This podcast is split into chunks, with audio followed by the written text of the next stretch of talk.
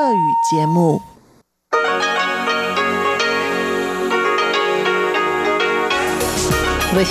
Международное радио Тайваня. Здравствуйте, дорогие радиослушатели! В эфире Международное радио Тайваня, и вас из тайбэйской студии приветствует ведущая Анна Бабкова.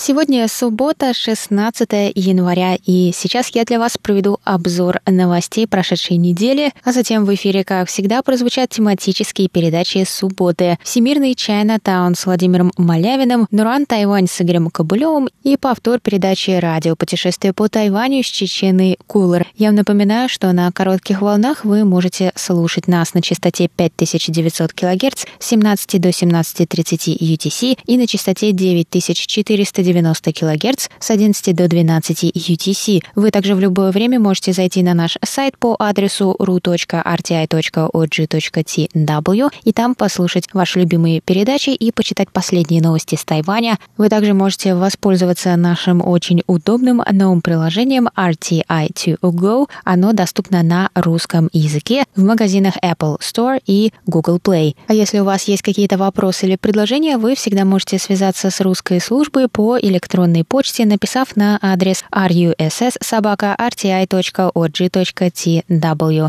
А сейчас к главным новостям уходящей недели.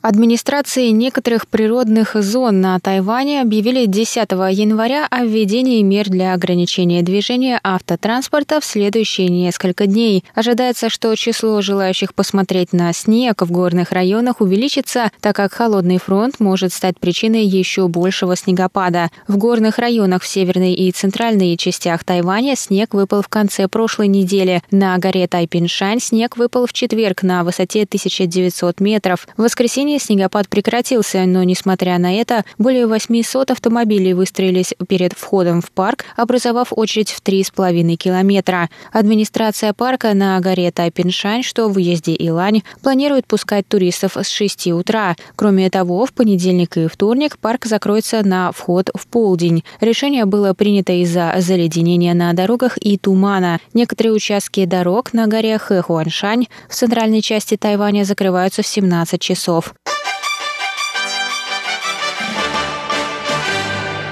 Врач больницы на севере Тайваня стал одним из двух новых пациентов, заразившихся коронавирусной инфекцией на острове. Это первое заболевание местного врача со времени начала эпидемии. Центральный противоэпидемический командный пункт Тайваня сообщил во вторник, что врач, мужчина старше 30 лет, заразился от одного из своих пациентов, которых он лечил от коронавируса. Название больницы не разглашается. Вторая заболевшая медсестра той же больницы, состоящая в отношениях с тем врачом. Так как они проживают в одной квартире, пока считается, что она заразилась от врача, а не от пациентов больницы, так что заражение двоих человек не считается кластерным. Работники служб здравоохранения идентифицировали 464 человека, с которыми врач мог контактировать в больнице, но ни одного из них не был выявлен коронавирус. Их тесты оказались отрицательными.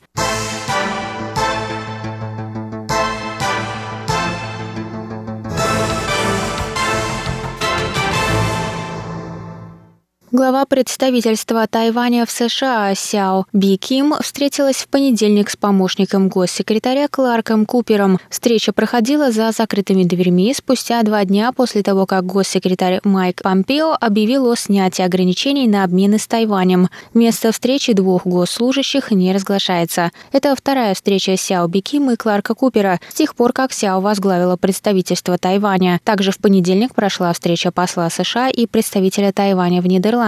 Первая подобная встреча со времени разрыва дипломатических отношений между США и Китайской Республикой в 1979 году. Посол США в Нидерландах Пит Хэкстра написала о прошедшей встрече в Твиттере. Сегодня я вошел в историю, поприветствовав представителя Тайваня Чинь Синь Синь в нашем посольстве. Рад, что коллеги из Госдепартамента во всем мире смогут принимать у себя гостей из страны, в которой процветает демократия. Спасибо представительству Тайваня в Нидерландах за дружбу. Представитель Тайваня в Нидерландах Чинь Синь Синь рассказала, что в ходе встречи обсуждались вопросы, связанные с сотрудничеством с Нидерландами. Госсекретарь США Майк Помпео сказал в понедельник в интервью «Голосу Америки», что решение о снятии ограничений на обмены с Тайванем было не внезапным, а хорошо продуманным.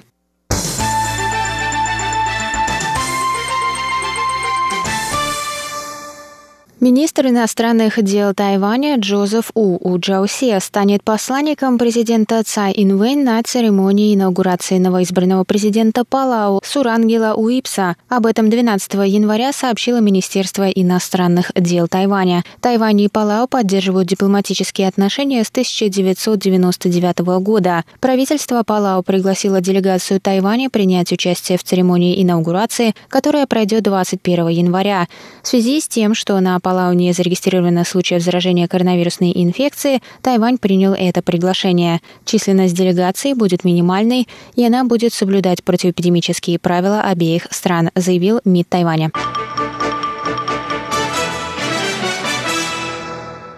Министерство внутренних дел Тайваня сообщило во вторник, что за последние 12 месяцев численность населения столицы снизилась на 42 623 человека или на 1,6% по сравнению с 2019 годом. На конец декабря население Тайбэя составляло 2 600 000 человек. Это самый низкий показатель за последние 23 года. Между тем, в соседних с Тайбэем городах наблюдается резкий рост численности населения. Тайюаня она выросла на 19 770, а в Новом Тайбэе на 12 тысяч жителей. В южных муниципалитетах Тайнане и Гаосюне численность населения также несколько снизилась. По словам аналитиков, снижение численности населения в столице связано с чрезвычайно высокими ценами на недвижимость. Жители Тайбэя переселяются в более доступные пригороды, а жители южных городов, ранее переселявшиеся в столицу, теперь рассматривают другие варианты. Возможно, численность население столицы продолжит снижаться, так как снижение цен на жилье в ближайшее время ждать не приходится, говорят они.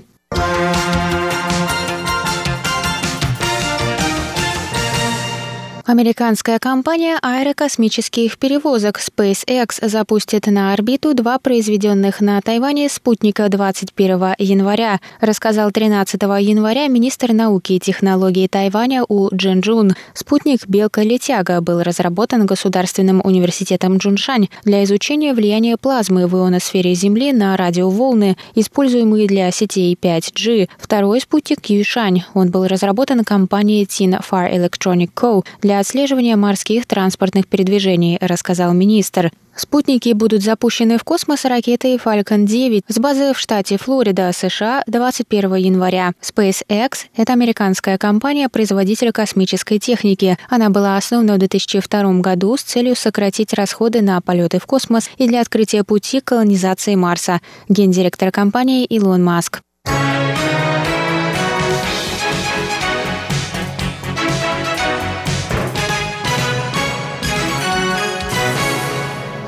Новый штамм коронавируса, который выявили в середине декабря 2020 года в ЮАР, обнаружили на Тайване. Об этом сообщил 13 января Центральный противоэпидемический командный пункт. Новая мутация вируса была выявлена у прибывшего из Эсватини. Отныне прибывающие из Африки также будут бесплатно проходить карантин в государственных карантинных центрах. Министр здравоохранения Тайваня Чэнь Шицзюнь также добавил, что количество зарегистрированных на Тайване завозных случаев британского штамма достигло 5. Комиссия правосудия переходного периода Китайской Республики Тайвань предложила 13 января увеличить размеры компенсации семьям жертв авторитарного режима. Жертвам насилия, преследований и других нарушений прав человека со стороны государства в годы белого террора уже полагается компенсация, однако комиссия предложила увеличить ее сумму. Комиссия также предложила меры по возвращению земли тем, у кого участки были незаконно отобраны авторитарным правительством. По предварительным оценкам комиссии комиссии общая сумма выплат достигнет 20 миллиардов новых тайваньских долларов. Это 714 миллионов долларов США. Правосудие переходного периода – это понятие, охватывающее процессы, связанные с попытками общества преодолеть наследие крупномасштабных нарушений базовых прав человека, которые совершил конкретный политический режим. На Тайване под этим подразумеваются попытки общества преодолеть наследие репрессий и преследований политической оппозиции на Тайване в период авторитарного правления партии Гоминьдан. В 1949 году после поражения Гоминьдана на материке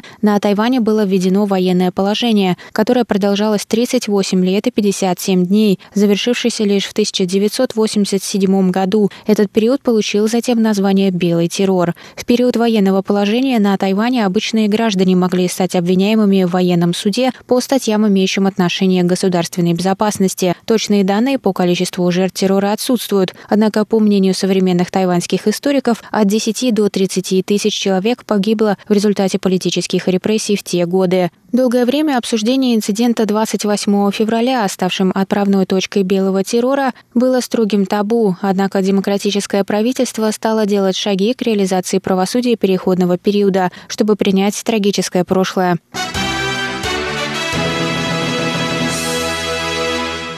Церемония презентации новой книги о расположенных на Тайване японских лагерях военнопленных в период Второй мировой войны «Незабытые» состоялась 9 января. 620-страничное издание с 850 фотографиями и иллюстрациями стало результатом 24-летнего исследования. Все фотографии, рисунки и другие исторические материалы были представлены семьями военнопленных и теми из них, кто еще жив. Автор труда, канадский историк Майкл Херст, рассказал, что принял решение написать эту книгу в 1996 году после посещения известного лагеря военнопленных в Дингуаши на северо-востоке Тайваня. Херст сказал, что о судьбах бывших военнопленных известно мало, так как правительство США и Великобритании запрещало им говорить о произошедшем, рассматривая это как что-то унизительное и постыдное, а другие военнопленные не рассказывали о своем прошлом своим семьям, чтобы не травмировать их случившимися с ними ужасами, прокомментировал Херст. Тем не менее, автору удалось лично поговорить с 800 бывшими военнопленными японских лагерей, которые содержались на Тайване, Великобритании и Австралии. Херст полагает, что это будет последняя написанная о тех, кто был в лагерях на Тайване книга, так как их осталось всего 5, и одному из них исполнилось 100 лет. Согласно данным его исследования, с 1942 по 1945 год в 16 японских лагерях на Тайване содержалось около 4000 военнопленных из США, Великобритании, Австралии и Нидерландов. Около 10% из них были убиты или погибли в заключении.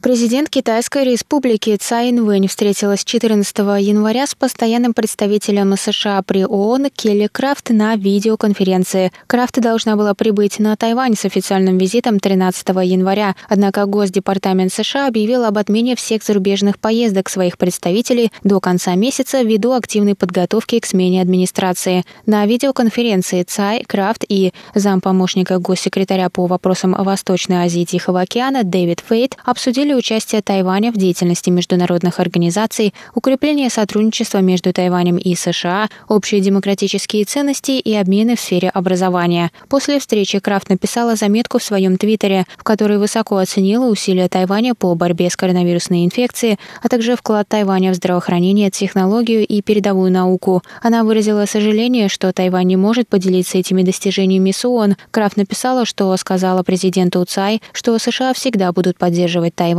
как партнера и друга. Заместитель главы Национального института здравоохранения Тайваня Сыту Хойкан рассказал 15 января, что тайваньская компания Medigen Vaccine Biologics получила разрешение на проведение второго этапа клинических испытаний вакцины от коронавирусной инфекции. Сыту Хойкан сказал, что обычно на этом этапе нужны несколько сотен участников, но на Тайване решили испытать вакцину на 3000 людей, чтобы удостовериться в эффективности препарата.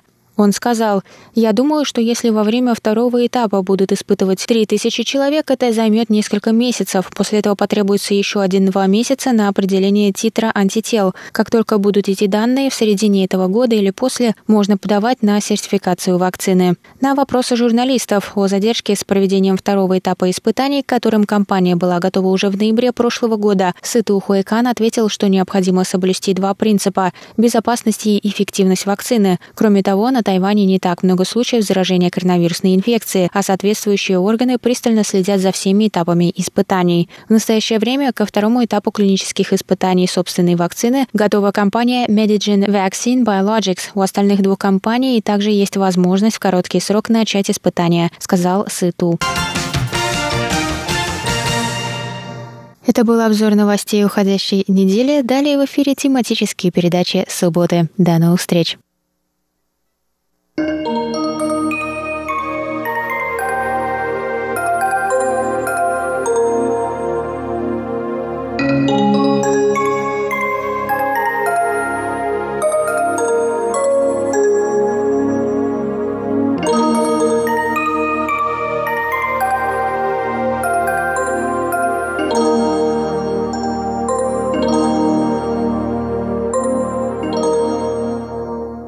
Говорит Международное радио Тайваня. Здравствуйте, дорогие радиослушатели. В эфире передача «Всемирный Чайнатаун». У микрофона Владимир Малявин. Сегодня, дорогие друзья, я хочу продолжить начатую мной в прошлый раз тему, не совсем обычную, но мне она сейчас очень дорога. Эта тема утопических оснований современной китайской политики. Ну, я понимаю, что самим политикам это, наверное, не очень нравится. Они не любят слово «утопия». Я, например, слово люблю, потому что в нем есть некоторое допущение того, что мир воображения также реален, как и так называемая объективная действительность. Я хочу сейчас напомнить вам основные черты этого утопического сознания, какие я нахожу в восточном китайском менталитете. И они, конечно, очень отличаются от того, что мы привыкли понимать под утопией. Ну, первая черта. Вообще утопия имеет отношение к взаимной подстановке вещей, присутствующего и отсутствующего, данного и неданного. В мире всеобщих превращений, а именно такой мир в китайском менталитете дан нам, все может быть всем. Все есть только превращенный образ. Это значит, что далекое предстает близким, а низкое – высоким, внутреннее – внешним и так далее. В конечном счете все есть подобие отсутствующего и неисповедимого. Может быть, вам покажется это довольно банальным, но мне кажется, что так интереснее жить, вообще говоря. Все может быть всем. И в этом смысле все представленное вообще утопично. И оно имеет нейтральный статус. Оно настолько же присутствует, насколько и отсутствует. Так именно и говорят мои учителя тайдичуань по поводу этой практики. Когда все есть, ничего нет.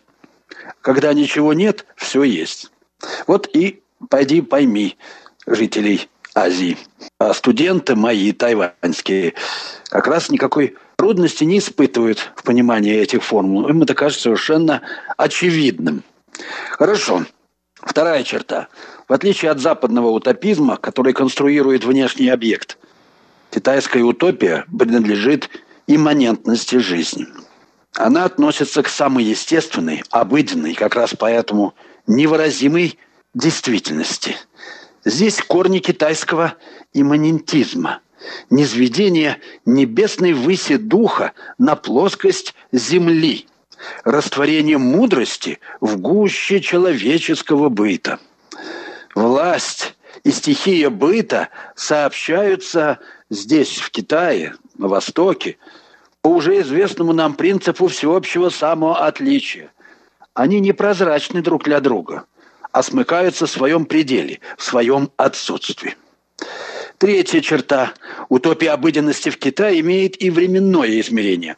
Оно указывает на порог всякого явления, мгновение перехода от первозданной цельности к единичным жизненным моментам. безмерная мощь этой цепной реакции хаоса предопределяет неодолимую силу власти, из которой исходит политика в Китае. Власти в Китае невозможно противодействовать, ей можно только следовать, так же, как нельзя противодействовать цепной реакции бытия. В то же время власть, как акт самооставления, предоставляет всему быть согласно его природе. И четвертый пункт.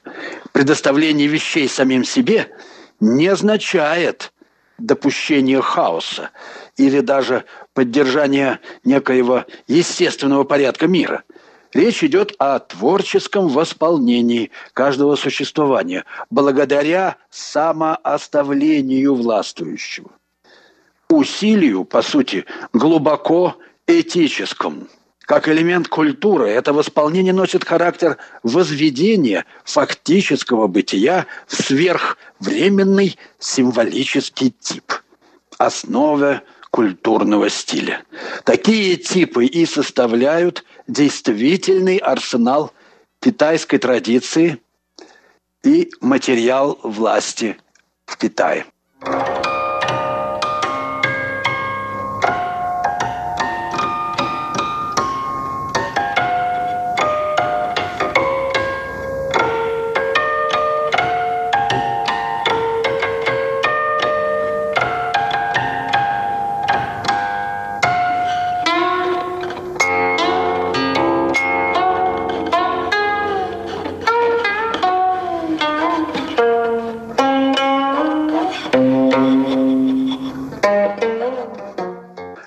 Слушаете передачу «Всемирный Чайнатаун» международного радио Тайваня.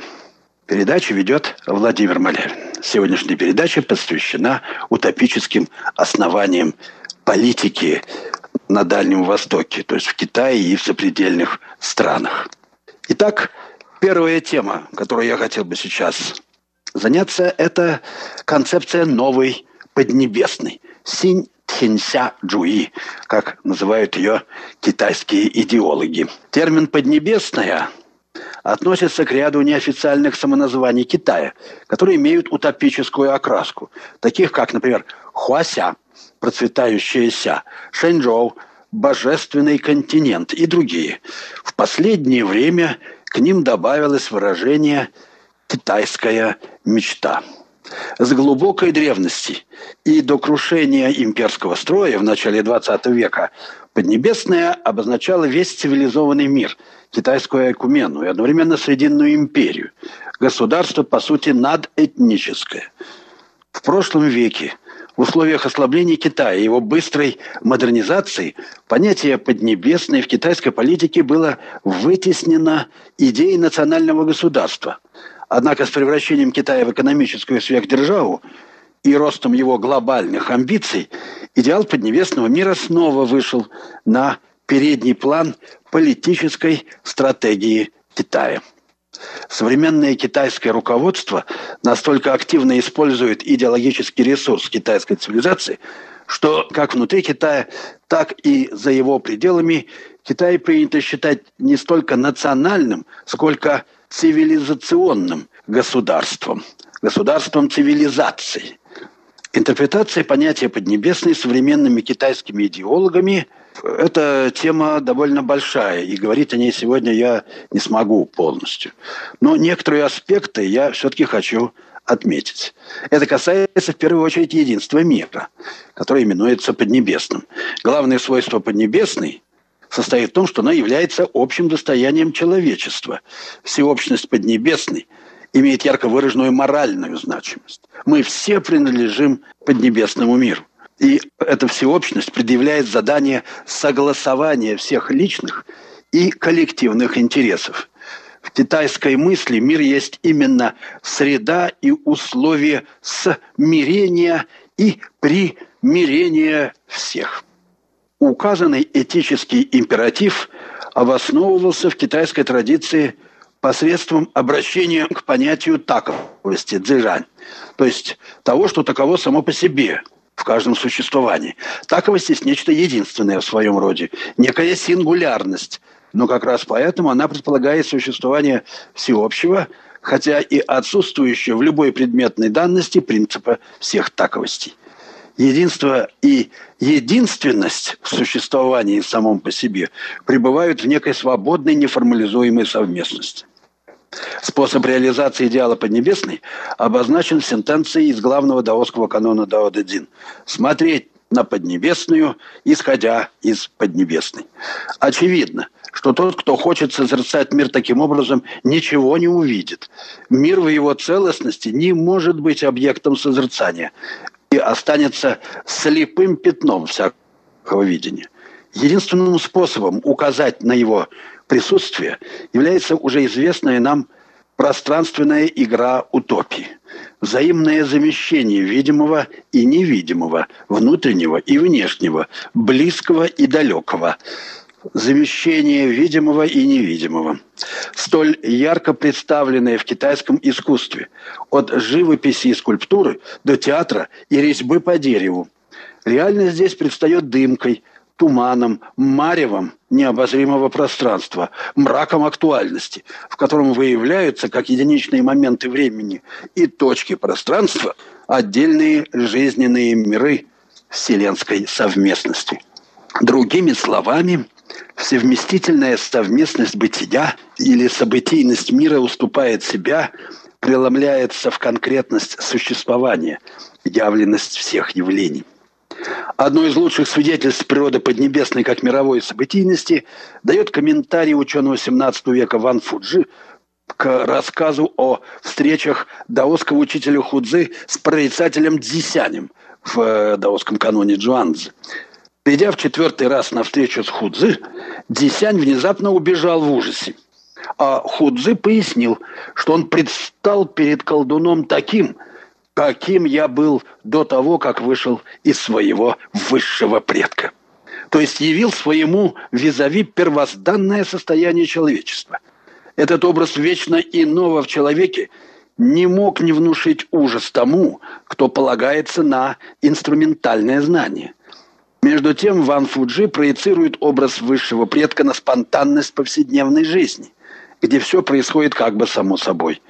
В этом мире повседневности – я цитирую: «Пахота сама пашется, пряжа сама придется, ритуалы и наказания сами собой исполняются, и все дает друг другу обрести покой в небесном начале каждого». Это значит пребывать в отсутствии всего и не искать славы, следовать другому в том, как все есть само по себе, и не иметь корысти. Обыденность и простота такой жизни как раз означают спрятать мир в мире. В этом обществе, добавляет Ван Фуджи, все совершается не от людей, а по обычному распорядку, и все замещает собой что-то. Это общество живет в покое и радости, потому что не видно обычному, утомленному грузом привычек зрению. Оно спрятано в складке мира. Ван Фуджи вспоминает слова Джуанцзы о том, что покой и душевную радость обретет лишь тот, кто сможет спрятать Поднебесную в Поднебесной. Перед нами образ жизненной стихии вне критики и рефлексии. Эта жизнь увидена как бы в недостижимой дали, лишена предметности. Как раз поэтому ее можно увидеть в совершенной чистоте и свежести. И тогда, позволив совершиться превращению далекого плана в ближний, мы сможем ощутить в этом преображенном бытии великую силу обновления мира, которая превращает жизнь в праздник. И недаром Лао Цзы стал в мировой истории первооткрывателем праздничного начала жизни. Он хотел, чтобы люди радовались своей еде и любовались своими нарядами. Рассматриваемый вблизи социум у Ван Фуджи, где все идет как по маслу, управляется не столько небрежением, сколько высочайшей искусностью. Нам представлено сообщество виртуозных мастеров своего дела, которые способны забыть и себя, и свои орудия, и материал своего труда, но развили в себе чувство общего порядка, высшего порядка, алгоритма своей деятельности, пребывающего на грани материальной и духовной сторон существования. Эта цельность практики соответствует утопическому мотиву самооставления, самоопустошения реальности. Ее, конечно, нельзя свести ни к знанию, ни к восприятию. В сущности, оно пребывает в пределе того и другого. Таков смысл фундаментальный для китайской традиции чань-буддийской формулы. Покой на постоянный ум – вот дао. Высказанные здесь наблюдения об идеале поднебесного мира позволяют увидеть в нем внутренние противоречия, которые остались незамеченными его поборниками в Китае. Политически концепция новой поднебесной выражает стремление идеологов новой сверхдержавы выработать китайскую формулу глобального порядка, или, как выразился один из них, объяснить Китай через Китай, и в то же время создать максимально инклюзивную, всемирную концепцию мирового порядка, которая вытеснит западную концепцию глобализации, которая усугубляет конфликты и неравенство в мире. Как заявляет автор одного из крупных трудов о глобальной значимости китайской цивилизации, пробуждение сознания Поднебесной и созидание Поднебесной – это начало осуществления управления, в котором мир Хуася станет единством цивилизации и жизненной общности. Локальный и национально-специфический аспект концепции Поднебесной занимает более заметное место в ее версии, предложенной китайским ученым Чэнь Юнем. Последний называет Поднебесную сердцевинной категорией китайства и неизменным горизонтом китайской истории. Эта категория, по Чэнь Юню, имеет двойственную природу. Она воплощает высшую всеобщность и одновременно делает возможным обретение каждым своей исконной природы, выправление своей природы и жизни. Поэтому идеал Поднебесный неотделим от определенного совершенно места, локальных условий осуществления. Это принцип культурной политики, ориентированный на конкретную жизнь, а не модель выстраивания международных отношений или принцип внешней политики. Ниже Чэнь Юнь уточняет: классическое китайство было локально ограниченным, но в современных условиях оно разрывает узы локальности и раскрывает в себе измерения Поднебесной. Чэнь Юнь на свой лад подтверждает центральную для цивилизационной идентичности Китая философему междубытности, в данном случае пребывания между небом и землей, местом и миром, которая неразрывно связана с самой идеей превращения. Сходную позицию занимает еще один китайский историк Ван Хуэй, который различает в современной китайской истории два нарратива – нарратив империи и нарратив национального государства, и отдает предпочтение первому. Современный Китай, по мнению Ван Хуэя, это превращенная империя, в которой под оболочкой национального государства царит имперский порядок. В числе преимуществ уникального цивилизационно-государственного комплекса Китая китайские авторы обычно отмечают внимание к чаяниям народа, открытость внешнему миру, способность гибко варьировать системы управления в зависимости от территории, от чего в соперничестве на мировой арене китайская модель сегодня превосходит западную, как утверждают китайские теоретики.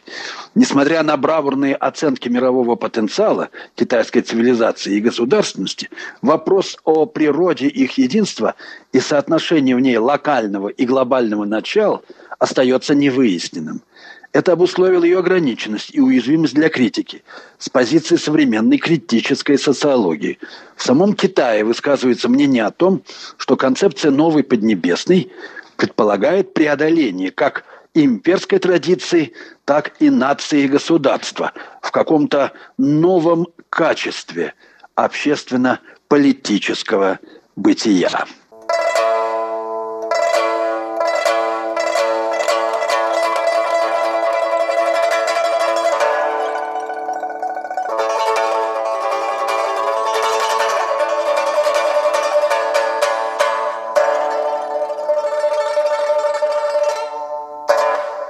Итак, концепция новой Поднебесной вследствие ее абстрактного и надвременного характера, а также ее очевидной связи с глобальными устремлениями современного Китая, не могла не навлечь на себя критические выпады.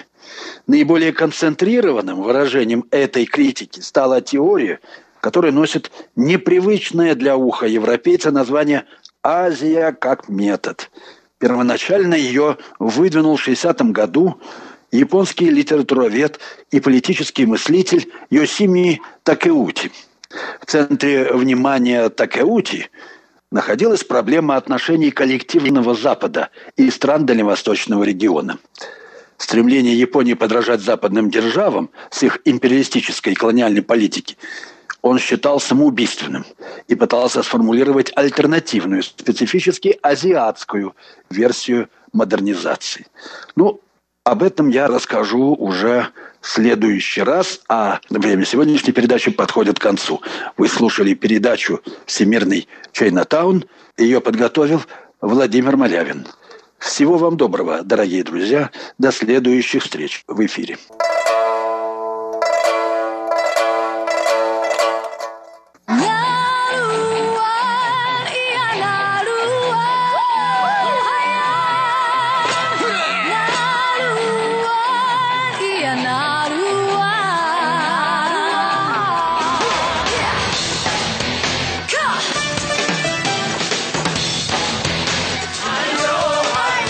Добрый вечер, дорогие радиослушатели. В эфире передача «Наруан, Тайвань», и с вами ее ведущий Игорь Кобылёв. В сегодняшнем выпуске мы продолжим слушать христианские песни тайваньского народа хакка.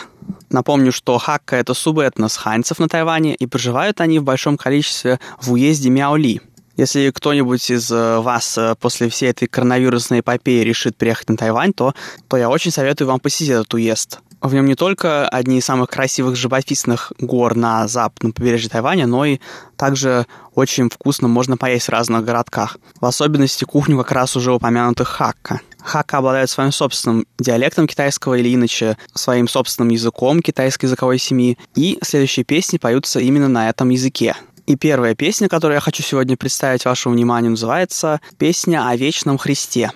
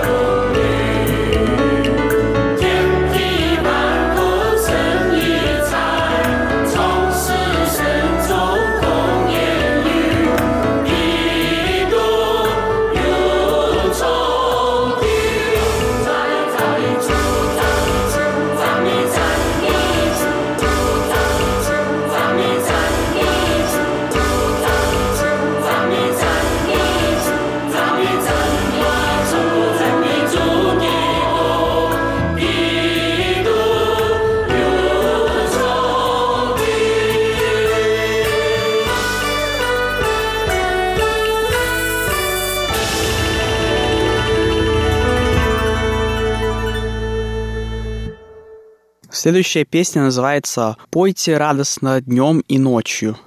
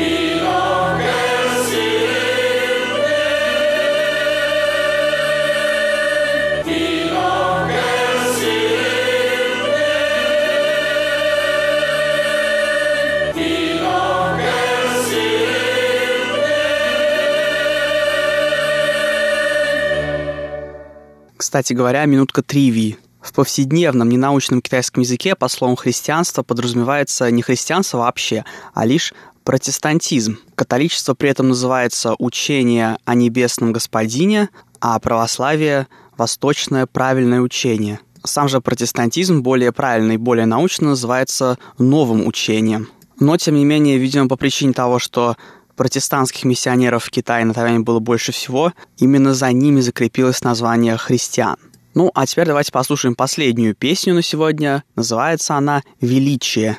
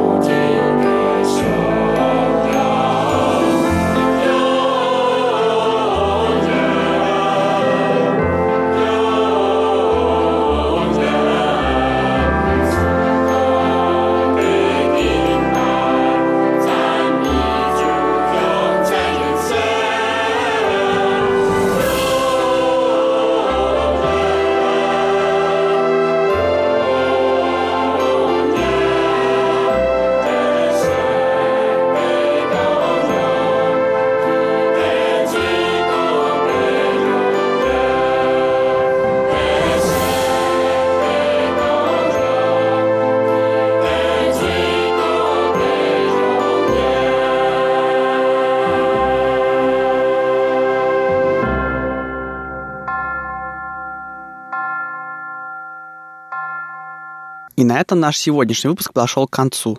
Я желаю вам всем здоровья и надеюсь, что каникулы вы все провели весело и без происшествий. Ну а я прощаюсь с вами на сегодня. Это была передача «Наруан, Тайвань», и с вами был ее ведущий Игорь Кобылев.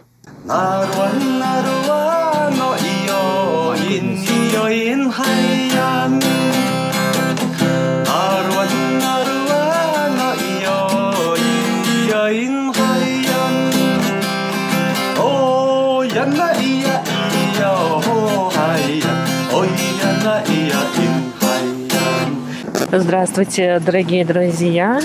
Вы слушаете еженедельную передачу «Радиопутешествие по Тайваню», у микрофона Чечена Куулар. И со мной сегодня снова Ольга Михайлова. Снова с нами Ольга Михайлова. Не отпускает ее радио даже после стажировки, поэтому мы решили с ней поехать в небольшую поездку в поисках снега. Мы не знаем, найдем ли мы снег. Снег выпал вот почти в Тайбэе, в горах, на горе Янминшань, собственно, куда мы и едем. Мы едем в местечко Чжуцзиху. Оля, какие у тебя ожидания? Во-первых, очень холодно сейчас в Тайбэе. Я сегодня проснулась просто в какой-то панике. Было очень-очень холодно дома. Мне казалось, что тут такие будут снегопады и сугробы. Но вот мы пока что уже сколько, минут 20 или 30 поднимаемся в горы на автобусе. Пока что все зелено и прекрасно. Хочется вот какого-нибудь снеговичка слепить.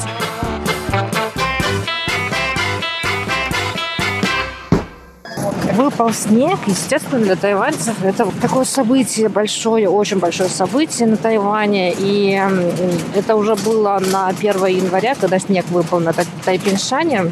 Это гора, куда можно добраться, в принципе, на автомобиле. Это не так далеко. И поэтому там уже начинались очереди из машин, из людей, которые хотят посмотреть на снег.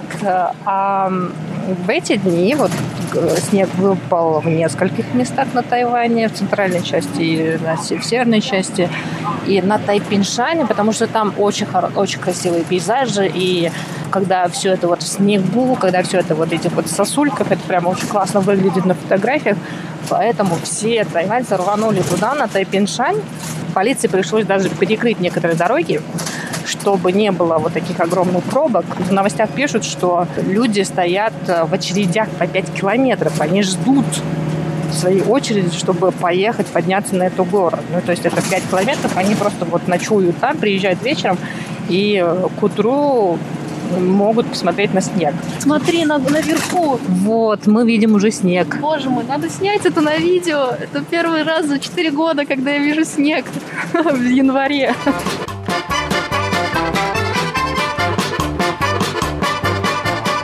Мы сейчас с Чеченой вышли из автобуса, какое-то время прошли пешком, ну, как бы в сторону вершины, потому что снега мы не нашли. И в один момент что-то такое белое посыпалось сверху, и мы подумали, наверное, дождь. А потом увидели, что этот дождь не просто падает, а он по траектории горизонтально как бы так летает. И мы просто поняли, что, наверное, впервые за сколько уже, не знаю, за какое-то очень долгое время на Тайване выпал снег, и мы можем его видеть.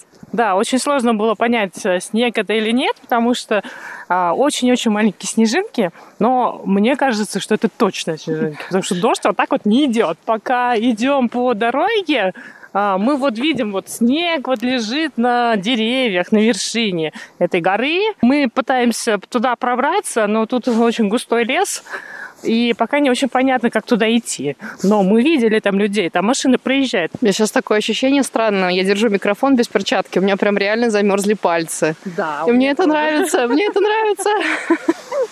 Машина едет. Она едет наверх или она уже посмотрела снег? Ты думаешь, пора ловить себе авто? Вот какой-то грузовик едет. Может быть, хотя бы в кузов нас посадят.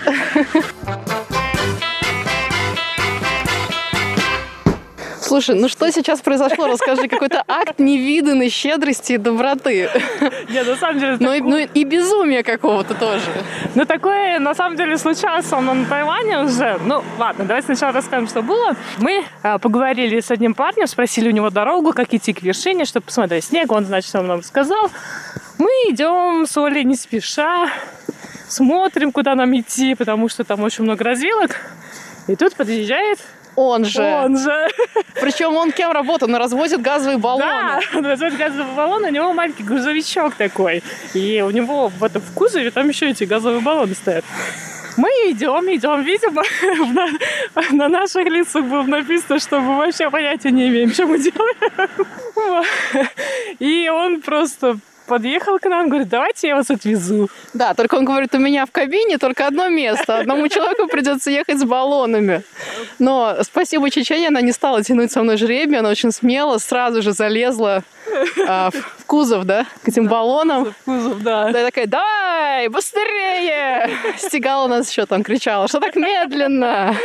Вот, не, на самом деле это не в первый раз я на Тайване езжу в кузове, потому что, не помню уже сколько лет, очень много лет назад, мы тоже с друзьями были на ферме Чинь в Наньтоу, и мы тоже просто гуляли по горам, и куда-то мы хотели дойти, я же не помню куда, и тут подъехал тоже такой тайваньский дедушка в маленьком таком грузовичке и говорит, куда идете? А, давайте я вас отвезу. И мы тогда втроем сели в этот кузов и доехали вот так. Поэтому это уже второй раз меня подвозят на Тайване в кузове. Но, видишь, мы уже поднялись на какую-то вершину. Мы уже на вершине горы в Янминшань, одной из вершин. Но и дует тоже так знатно. И холодно, и руки мерзнут, и нос мерзнет, так, и пахнет морозом. Да, Оля стоит без перчаток, поэтому давайте мы пока отключимся и заставим Олю надеть перчатки. Да, но последнее, что хочу сказать, я ему говорю, какие же вы хорошие тайваньцы, добрые. А он говорит, а как же без взаимопомощи? Тогда жизнь слишком сложная будет, тогда не получится пережить все трудности. Вот такой хороший парень нам попался. Вот так надо жить. Все должны на этой планете Земля жить так, чтобы помогать другим, потому что если ты поможешь другому человеку, эта помощь когда-то вернется тебе.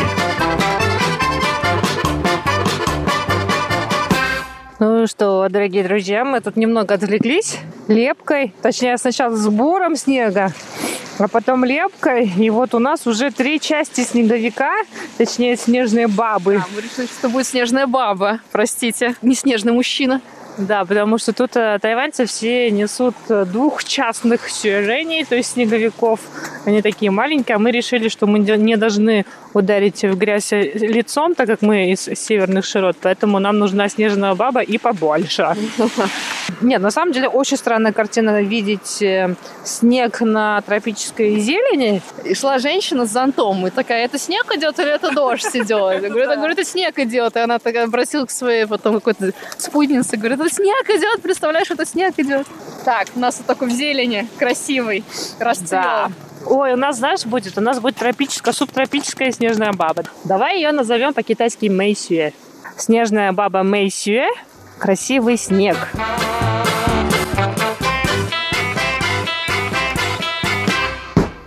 Дорогие друзья, если вы слышите, что у меня на фоне, то вы можете, наверное, догадаться, что мы уже не находимся на горе.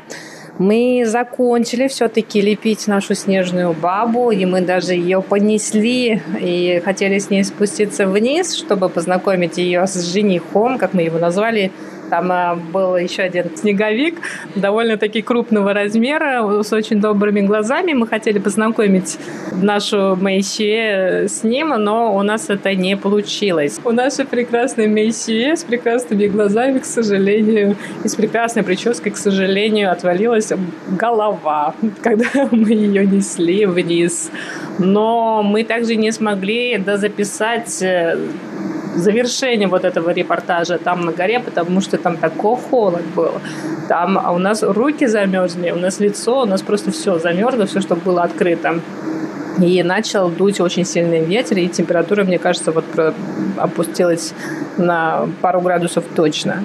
Но, несмотря на это, мы свою миссию сегодня завершили. Снег нашли. Даже слепили снежную бабу. Сейчас мы приехали домой, чтобы согреться, отогреться, потому что на улице все еще холодно.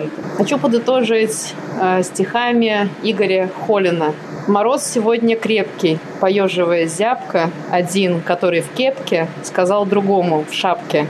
А тот сказал на это, а ты что думал, лето?» И вот на этом философском стихотворении мы сегодня завершаем наш радиорепортаж. И я напоминаю, что мы также снимали наши приключения на видео, так что в ближайшее время ждите на страницах русской службы МТ в социальных сетях. И сегодня с вами были Чечена Куулар и Ольга Михайлова.